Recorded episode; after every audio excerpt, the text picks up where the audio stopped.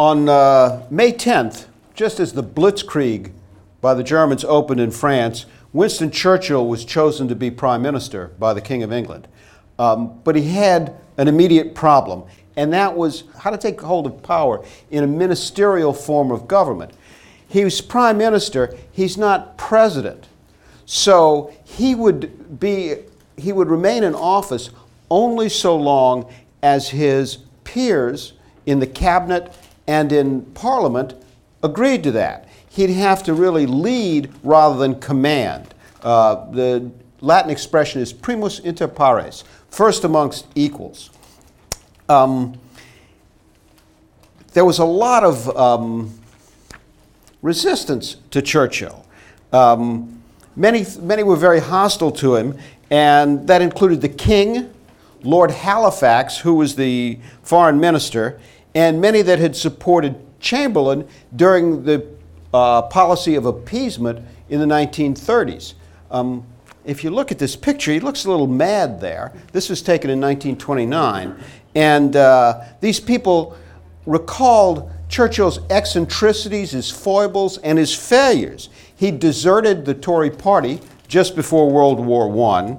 He was responsible for the debacle at the Dardanelles, and he supported Edward VIII in the abdication struggle far beyond any reasonable uh, amount.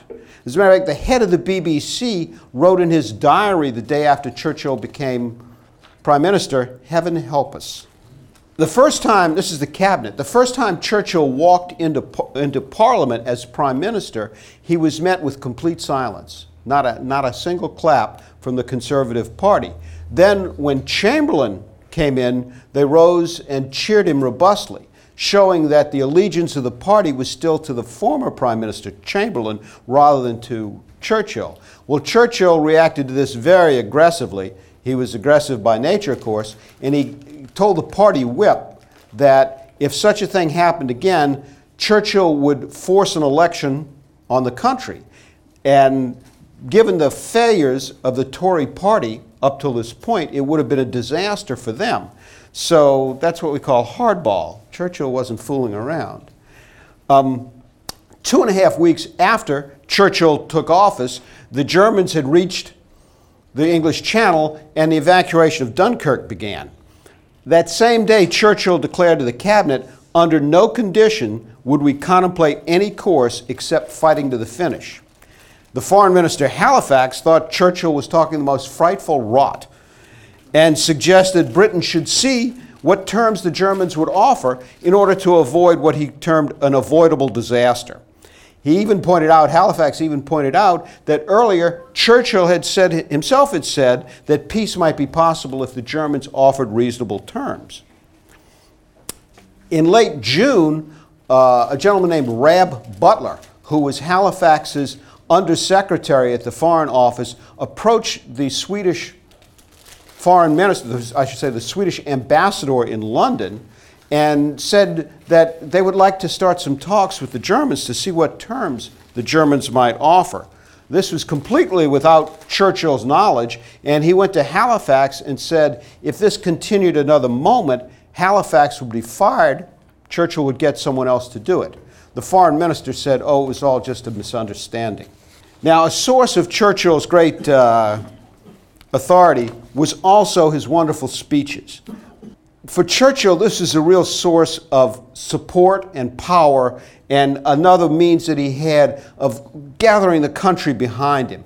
Uh, the German philosopher Clausewitz talks about how important it is for the commander to clearly communicate his objectives to those who he commands. So Churchill, as prime minister, need, needed to communicate really to all of England what his intentions were.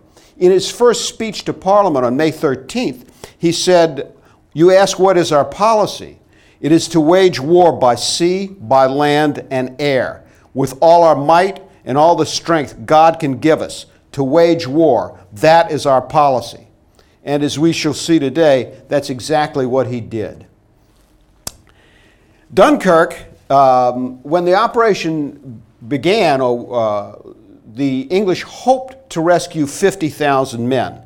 And the miracle at Dunkirk turned out that 338,000 were brought off the beaches safely. That was a miracle. But as Churchill said, wars are not won by retreats. And not only was it a miracle, it was a disaster as well. They brought back only 22 armored vehicles. 2,500 of 2,800 artillery pieces were abandoned. 64,000 vehicles were abandoned, 475 tanks, 8,000 Bren guns, that's a light machine gun, 90,000 rifles, and 7,000 tons of ammunition. That's what the English left in France. So they saved the army, but it was a disarmed army, if you will. On June 10th, the French government abandoned Paris for a new capital at Bordeaux. Churchill made several trips to France and sent a number of his senior political people and military envoys to encourage the French to fight on. Either in France, in other words, to continue uh, the struggle in France, or else to go in uh, and form a government in exile. Meanwhile, 100,000 Englishmen continued to fight alongside the French army. But the government couldn't stay the government of Paul Reynaud, which had begun the war in France, fell, and Reynaud was replaced as prime minister by this gentleman, Marshal Philippe Pétain, who was the former uh, hero of the Battle of Verdun in World War I. And he came, he came to office with the intent of making peace with the Germans. Um, now, France earlier had signed a treaty with the English where both parties agreed they would not make a separate peace. They would negotiate together, they would fight together, and that would be uh, an, a, an, alliance for all time, or for the duration of the war, I should say. Um, the British ambassador to France, Sir Ronald, Sir Ronald Campbell, told the French that if their fleet sailed to English ports, then the English would endorse this opening of negotiations with the Germans. But they insisted that the fleet sail. Now, the next day, um, there was confusion in messages, and Campbell told the French that that message was no longer valid. And there's now, uh, as so often happens in history, there's arguments about who said what when to the French and what did they mean and how was it taken and et cetera, et cetera, et cetera. From my perspective, that doesn't really make very much difference. This was the English intent. They felt they had a solemn treaty with the French. The French were abrogating it, they were ignoring it, and the English felt betrayed. By the way, in terms of betrayal, it was somewhat mutual because the French felt that the English had betrayed them by withdrawing at Dunkirk without even asking, uh, please. Now, Admiral Jean Darlan, who's the gentleman in naval uniform in this photograph, was commander of the French Navy. And on June 11th, he told the English that if France surrendered, he would sail the French fleet to English ports and continue to fight. In other words, he would ignore such an order.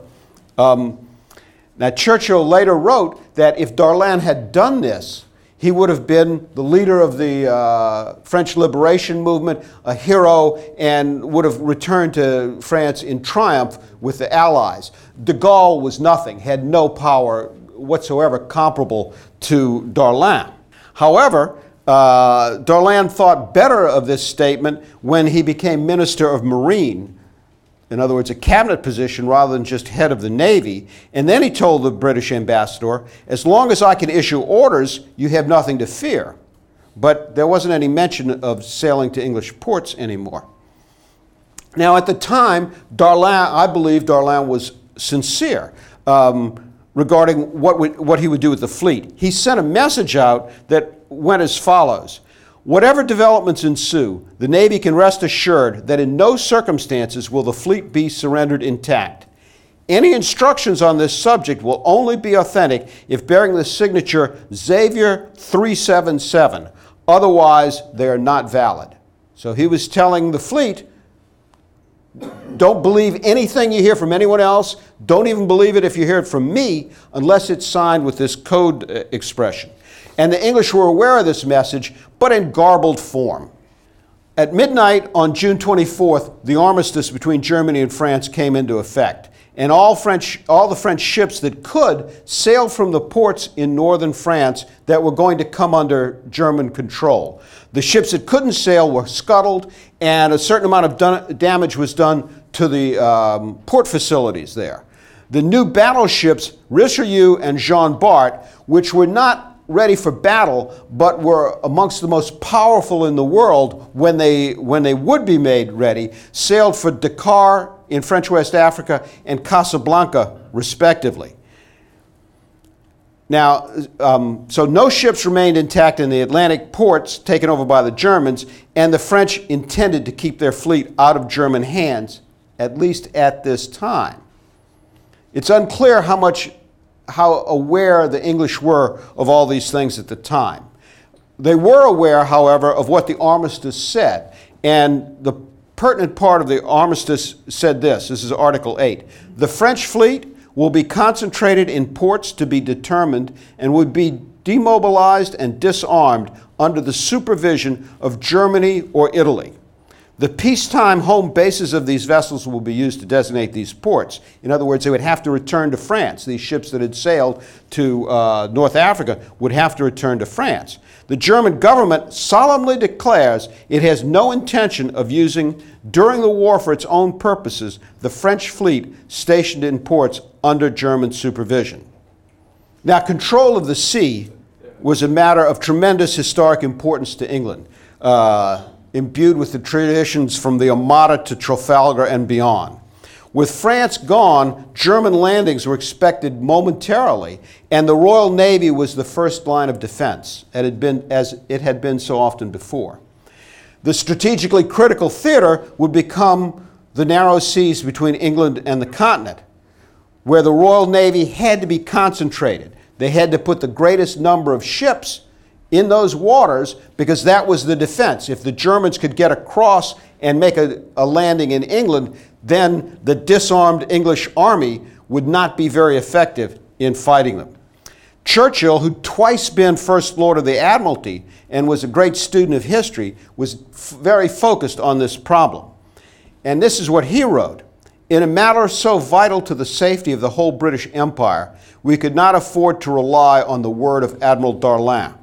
However good his intentions might be, he might be forced to resign and his place taken by another, who would not shrink from betraying us. Unlike the army, the French army, the fleet was intact, it was loyal, and it would obey the orders that were given to it. As for Darlan, they viewed him as secretive and surly, but with a clear mind. He loved the French Navy with a father's passion, and he abhorred the idea that it would come under either British or German control. He was also an Anglophobe. Now, the day after the armistice was signed, tensions at the Admiralty in London skyrocketed when the Richelieu sailed from Dakar. What was she doing at sea? No one knew. Uh, the carrier Hermes, the seaplane tender Albatross, and the cruiser Dorsetshire were sent to hunt her, and the Admiralty told, her, told them to capture the Richelieu and use whatever force was required. However, she turned back the next day to Dakar, to Dakar, and before the British could get to grips with her. But this sort of clarified thinking, strategic thinking amongst the English. At the War Cabinet meeting the following day, Churchill forcefully raised the issue of what was to be done in view of the dreadful prospect of ships like this coming under German control. Now, Churchill was the last paladin of British Empire. This is him in his uh, hussar's uniform from uh, just before the beginning of the 20th century. The Mediterranean was the great imperial highway and it was going to be the epicenter of the war effort where British determination and valor were shown to friend and foe alike. It was to be defended, the Middle East possessions in the Mediterranean were to be defended even before Singapore, the great fortress in the Far East. And so that's what they did. They starved Singapore for resources and sent them, sent them to the Mediterranean. Um, it's no surprise that Churchill turned, and I quote, puce with rage when someone suggested to him that the cost of defending Egypt was more than it was worth. Now, in the Mediterranean, the French had a very powerful force known as the Force de Raid, and you'll have to forgive my uh, lack of a decent French accent on that. Um, the, this force was located at Mers el Kabir, which is the port of Oran in Algiers. It was built around two modern battleships, Strasbourg and Dunkirk. And there are two older battleships and a number of other uh, vessels in port with them. If this fleet joined with the Italian fleet, then control of the western Mediterranean would be lost. Alexandria, the great port where the Mediterranean fleet was located, would be cut off from the west, and Malta was, would be untenable. Simply to contain such a joint force of the Italian and French Navy, the Royal Navy would have to reduce its ships in home waters and reinforce Gibraltar. Even so, they probably couldn't regain control of the Western Mediterranean. They would just hope to hold the French and Italian ships inside the Mediterranean to keep them from getting out into the Atlantic. The official history puts it this way The British government distrusted the new rulers of France, they feared German duplicity and German resourcefulness, and they believed the whole strength of the Royal Navy might very soon be needed to repel invasion. How could the cabinet be satisfied that some French government, dominated by such men as Laval, would not issue orders which French officers, with their deep respect for legal authority, would feel bound to obey. Or the Germans, who had swooped on Oslo and Narvik and the bridges of Holland, might not bring off a similar daring and treacherous coup against the French in North Africa. Any concession made by the Germans were of minor importance. The cabinet did not consider the intentions and probably would not have considered the orders of the French sufficient insurance against so extreme a risk. Admiral Sir Dudley Pound, who was the first Sea Lord, originally thought that Darlan's assurances uh, about not allowing the French ships to come under German control were sufficient and opposed any attack on the French fleet. But after the incidents of the Richelieu sail, sailing from Dakar, he said, The one action we had in view was winning the war. All trivialities, such as questions of friendship, must be swept away. Now, there's a momentum in both politics and war, and it's got to be exploited when it's available. Urgency was in the air, led by the Prime Minister, who was always impatient for action. He had a stamp he liked to put on memos that came across his desk. Action this day. The War Cabinet decided Mers el Kabir would be put under the gun. An ultimatum delivered, and if the Royal and if rejected, the Royal Navy would open fire on their recent comrades. Additionally, French shipping in English ports and their cruiser force in Alexandria would be seized at the same time. The date was set for July 3rd. 43 year old Vice Admiral Sir James Somerville, who'd recently been second in command of the Dunkirk evacuation, was ordered to take over Force H at Gibraltar and execute this plan. Now, the gist of the ultimatum that he was to give the French there goes as follows Britain only agreed to allow France to open talks for a separate peace in violation of their agreement if the French fleet went to British ports. It is impossible for us your comrades up to now, to allow your fine ships to fall into enemy hands. We're determined to fight on until the end. Your alternatives are sail with us and continue to fight for victory against the Germans and Italians, sail to a British port and the crews will be repatriated, sail to a French port in the West, West Indies to have your ships demilitarized and remain there till the end of the war. If you refuse these fair offers, I must, with profound regret, require you to sink your ships within six hours. Finally, failing the above, I have orders to use whatever force may be necessary to prevent your ships falling into German hands. On June 30th, Somerville, by then at Gibraltar, held a council of war uh, aboard his flagship HMS Hood in Gibraltar. The senior officers present there were uniformly opposed to the operation. Captain Holland, who had command of the aircraft carrier Ark Royal, had been the naval attache in Paris before the war, and he thought Darlan was a fighting man with character, determination, and energy. He was sure Darlan would not allow the fleet to fall into German hands. Somerville told London about this and reluctantly planned that he would fire a round or two to show that we were in earnest. And if this failed to bring acceptance of our terms, a limited period of gun, gunfire and or bombing would be used to cause evacuation of the ships and final sinking being done by torpedo bombers or demolition according to circumstances. This was hardly the blood and guts plan that Churchill had expected.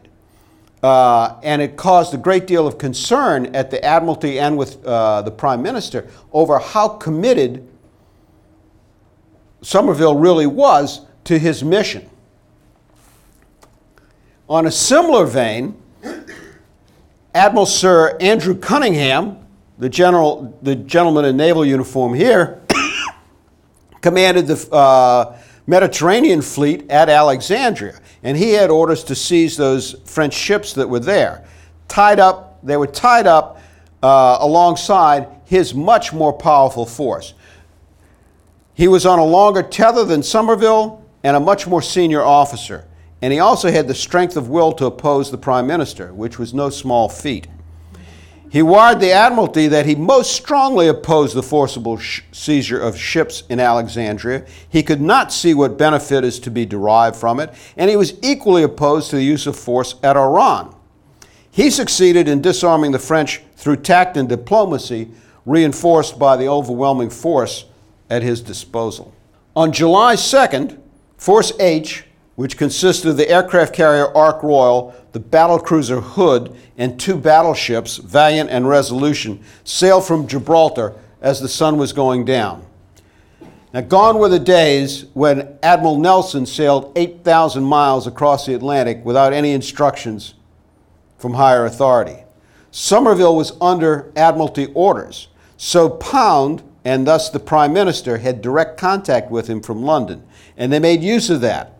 Churchill made sure there was no doubt what was expected, and just before 11 p.m., he sent this message You are charged with one of the most disagreeable and difficult tasks that a British admiral has ever been faced with, but we rely on you to carry it out relentlessly. A further message was sent just after midnight that he should complete his mission before nightfall. Churchill was absolutely ruthless in doing what he believed needed to be done, and he would not tolerate any reluctance from Somerville or anybody else. Perhaps you can understand some of this reluctance if I tell you that these ships in Force H had been sailing in company with the French ships that they were going to attack mere weeks before in the North Atlantic Patrol against German raiders. So this was not some abstract uh, mission to them. These were the comrades that they had shared liberty with, if you will. As the sun came up at 0545 on July 3rd, the destroyer Foxhound arrived off the harbor of Mers el Kabir and requested permission to enter the harbor. Captain Holland, the commanding officer of Ark Royal, who had been the naval attache in France, uh, was aboard and he wanted to personally deliver that ultimatum to the French uh, commander, Admiral Marcel Gensoul. He waited over two hours and finally the admiral's barge arrived carrying, but it, Gensoul wasn't aboard, just his flag lieutenant. The admiral refused to see Captain Holland, so his aide carried the written ultimatum back to the flagship. Time passed, and remember, Somerville has been told that he's got to get this thing done before the sun goes down. About 1200, Somerville signaled London that he'd wait until 1500 before opening fire, but he did send swordfish from the Ark Royal, swordfish airplanes from the Ark Royal, to mine the entrance to the harbor. London said that if the French attempted to leave harbor, he should open fire.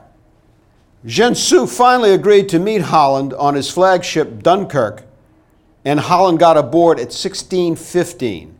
But the admiral played for time, having told Darlan what was going on and been told every available ship was being sent to his aid. That message was intercepted by the British, and they told Somerville, settle this matter quickly. Time was up. At 1715, Somerville signaled the French he would open fire in 15 minutes if they did not accept terms. Holland departed Dunkirk, and Foxhound cleared the harbor at 1755 leaving more mines in her wake. Hood opened fire right after that and quickly followed by the other two battleships. And over the next nine minutes, I did some mathematics on this. Uh, the 24 15 inch guns of the three battleships would have been able to fire 430 odd shells, each of which weighed 1,900 pounds and traveled at a velocity nearly 2,500 feet per second. Despite the notorious lack of accuracy from British uh, gunfire, the results were devastating. The Bretagne, one of the older battleships, was hit with the second salvo from the hood and blew up. It enveloped the harbor in smoke, and a thick mushroom cloud arose to a great height.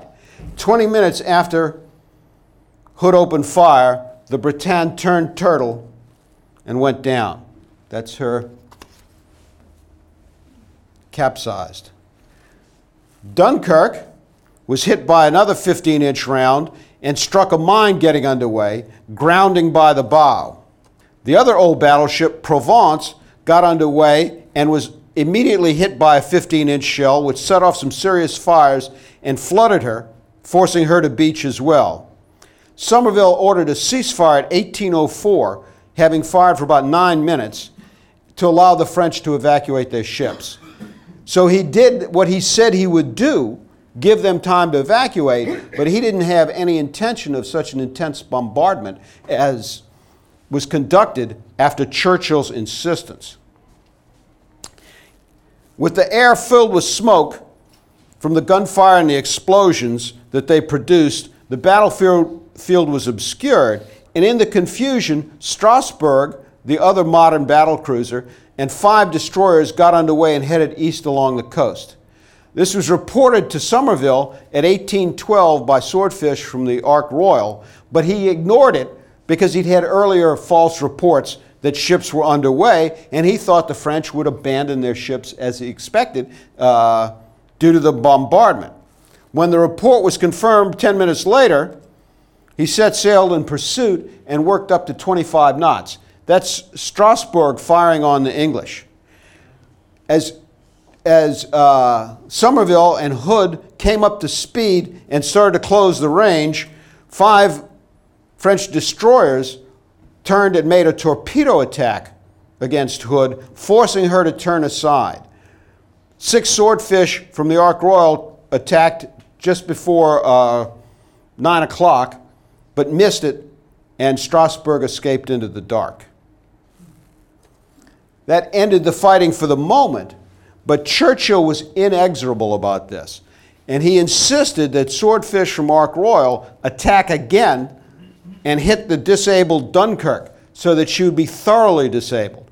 This they did three days later, and this was the result. The mass that you see here is from a uh, patrol craft known as the, that was called the Terre Neuve. And when she sank, her depth charges went, went off, and that blew this hole in the side of the Dunkirk. In addition, Churchill also sent swordfish from the Hermes to attack Richelieu in Dakar, and they hit her as well. She remained there for a year with the yard work that was necessary to get her ready for sea again. Well, the battle was over and the carnage was done. Nearly 1,300 Frenchmen were killed, 1,000 on the Bretagne alone. But Churchill won the fruits of victory, and they were quite important indeed. To begin with, it cemented his control of Parliament. He said in, in a speech to the House of Commons the next day This is no time for doubt or weakness. It is the supreme hour to which we have been called. We shall prosecute the war with the utmost vigor by all means that are open to us until the righteous purposes for which we entered upon have been fulfilled. The Prime Minister sat down to thunderous applause. He had now won the Conservative Party and had the reins of power firmly in his hands. But Churchill won a greater victory than that, and that was the foreign reaction to the attack, and in particular, the reaction of this man, Franklin Delano Roosevelt. Now, Churchill had been engaged in the diplomatic seduction of Roosevelt even before he became prime minister. And although Roosevelt was inclined to support England, he had his own political problems. He was about to announce his candidacy for an unprecedented third term. There were millions of prominent and ordinary Americans, from Charles Lindbergh to the man on the street, who were convinced isolationists. And even those that thought America should support the Allies thought it should strictly be economic support. We should not get by any means into a shooting war over this. Churchill very coolly instructed the ambassador, his ambassador in Washington on June 28th, just a few days before the attack at Mers el Kabir, as follows Too much attention should not be paid to eddies of U.S. opinion. Only force of events can govern them. Until April, the USA was sure the Allies would win, and so were complacent. Now they were convinced England was doomed. What really matters is whether Hitler is master of Britain in three months or not. I think not. But this is a matter which cannot be argued beforehand. Your mood should be bland and phlegmatic. No one is downhearted here. Well, how right Churchill was. That same month, Roosevelt's chief advisers told him Britain would soon suffer the same fate as France. The pro appeasement ambassador to England Joseph Kennedy, claimed Britain had little chance against the Nazis and would either throw Churchill out and make terms or else fall to the invincible Nazi war machine. Roosevelt's military advisors ur- urged him to cut off all war supplies to England and save them for our own use, which they feared would be required very soon. Well, like Churchill, FDR was a Navy man. He'd been Undersecretary of the Navy during World War I. If the Nazis got control of the British fleet, then along with the German, French, Italian, and Japanese navies, the threat to America could be mortal. In an ironic echo of English demands on the French, Roosevelt urged Churchill to send the Royal Navy to Canada if Britain were about to fall. Hmm. Churchill coolly replied, Obviously, I cannot bind a future government which, if we were deserted by the United States and beaten down here, might very easily be a kind of quisling affair, ready to accept German overlordship and protection. And if this country was left by the United States to its fate, no one would have the right to blame those responsible if they made the best terms they could for the surviving inhabitants. My successors, who in utter despair and helplessness might well have to accommodate themselves to the German will. Well, the attack on Mers el Kabir proved English determination to FDR that the English would fight as ruthlessly in defense of their interest as their enemies did. Roosevelt's very close advisor, Harry Hopkins, said it persuaded president, the, the president that Britain would stay the fight, alone if necessary, for years. FDR then began to engineer aid for Britain and soon produced the substantial results of the Destroyers for Bases deal, Lend Lease, and the mutual strategy for, pro- for prosecuting the war that brought forth the Atlantic Charter at Argentia in August of 1941. So it was Churchill's ruthless Clausewitzian focus on his objective, on his, his will to fight, his will to continue the war against anyone that brought forth the Grand Alliance and led to victory in World War II. That's all I have to say. I guess this is a, a short talk, but I'll be happy to take questions.